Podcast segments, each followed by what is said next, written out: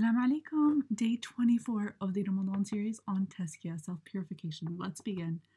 جنات عدن تجري من تحتها الأنهار خالدين فيها وذلك جزاء من تزكى Gardens of lasting bliss, graced with flowing streams, and there they will stay. Such is the reward of those who purify themselves. Surah Taha, verse 76.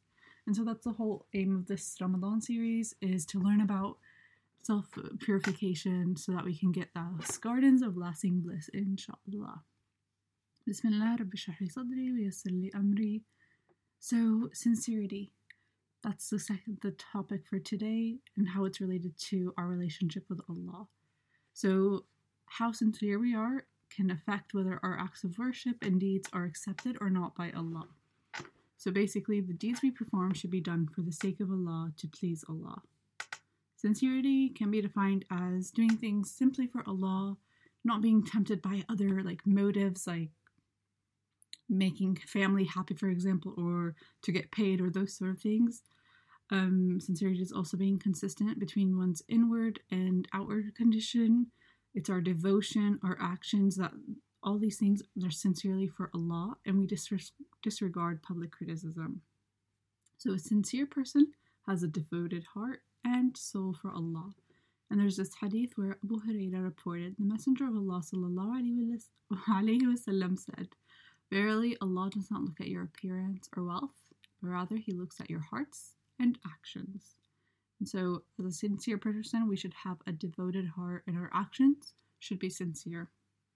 There's also another hadith that mentions that some of the first people who will be placed into the hellfire are to name three of them, they are those who recite Quran just to be known as Quran reciters. So just for the namesake of, oh yeah, I'm a Quran reciter. Yeah, yeah, yeah. That's another one is that those who fight in jihad just to gain the title of mujahid. Again, same thing, just for the namesake. So you're I'm fighting just to become a mujahid and no other reason. And the third one is those who give charity just to have the reputation of being a charitable person. So again, it's not for the sake of Allah, it's for having people view that person as a charitable person. So they're doing it not for Allah's sake, but for other people. And so these three um, people who will enter hellfire first, they all have those things in common. Their actions aren't sincere. They're just doing these actions just to be well known, to show off, to be seen as something wow by the people, to have a reputation amongst the people. And so none of their intentions were for the sake of Allah. And we have this verse وما أمروا إلا ليعبدوا الله مخلصين له الذين حنفاء له الدين الحنفاء له sorry وما أمروا إلا ليعبدوا الله مخلصين له الدين حنفاء ويقيمون ويقيموا الصلاة ويؤتوا الزكاة وذلك دين القيمة even though they were only commanded to worship Allah alone with sincere devotion to Him in all uprightness, established prayer and pay alms tax. That is the upright way. Surah Bayyinah, verse 5. And so this verse, among other verses, reminds us that we were not just created to like command and worship Allah, but we have to have it with sincerity. So, a condition of being sincere is to perform a deed for Allah's sake and that the deed should be consistent to Allah's command and the Sunnah. So, for example, if you do an act for Allah, but it's contrary to the Sunnah or the commandments that Allah has prescribed for us, then there's no sincerity per se.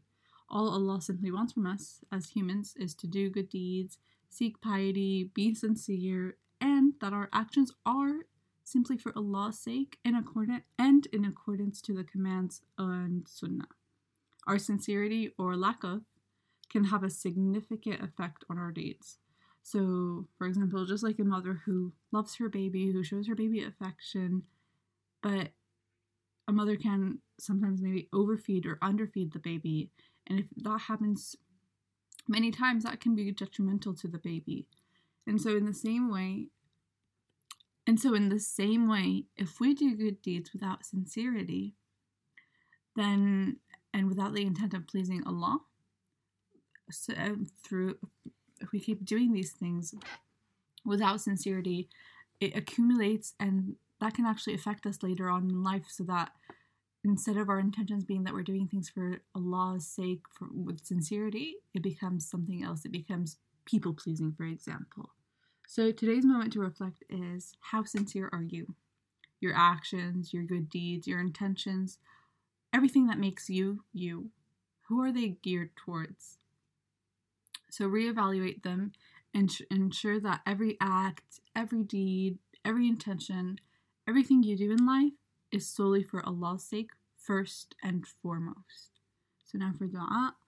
اللهم حبب إلي الإيمان وزينه في قلبي وكره إلي الكفر والفسوق والعصيان واجعلني من الراشدين اللهم اجعل هذا العمل خاصا لوجهك الكريم O Allah, endear to me Iman and make it pleasing in my heart, and make hateful to me disbelief, defiance, and disobedience, and make me among the rightly guided.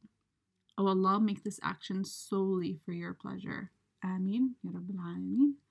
And as always, anything incorrect is from myself, and all good is from Allah. So forgive me for my shortcomings. الحمد لله سبحانك اللهم وبحمدك أشهد أن لا إله إلا أنت أستغفرك وأتوب إليك السلام عليكم ورحمة الله وبركاته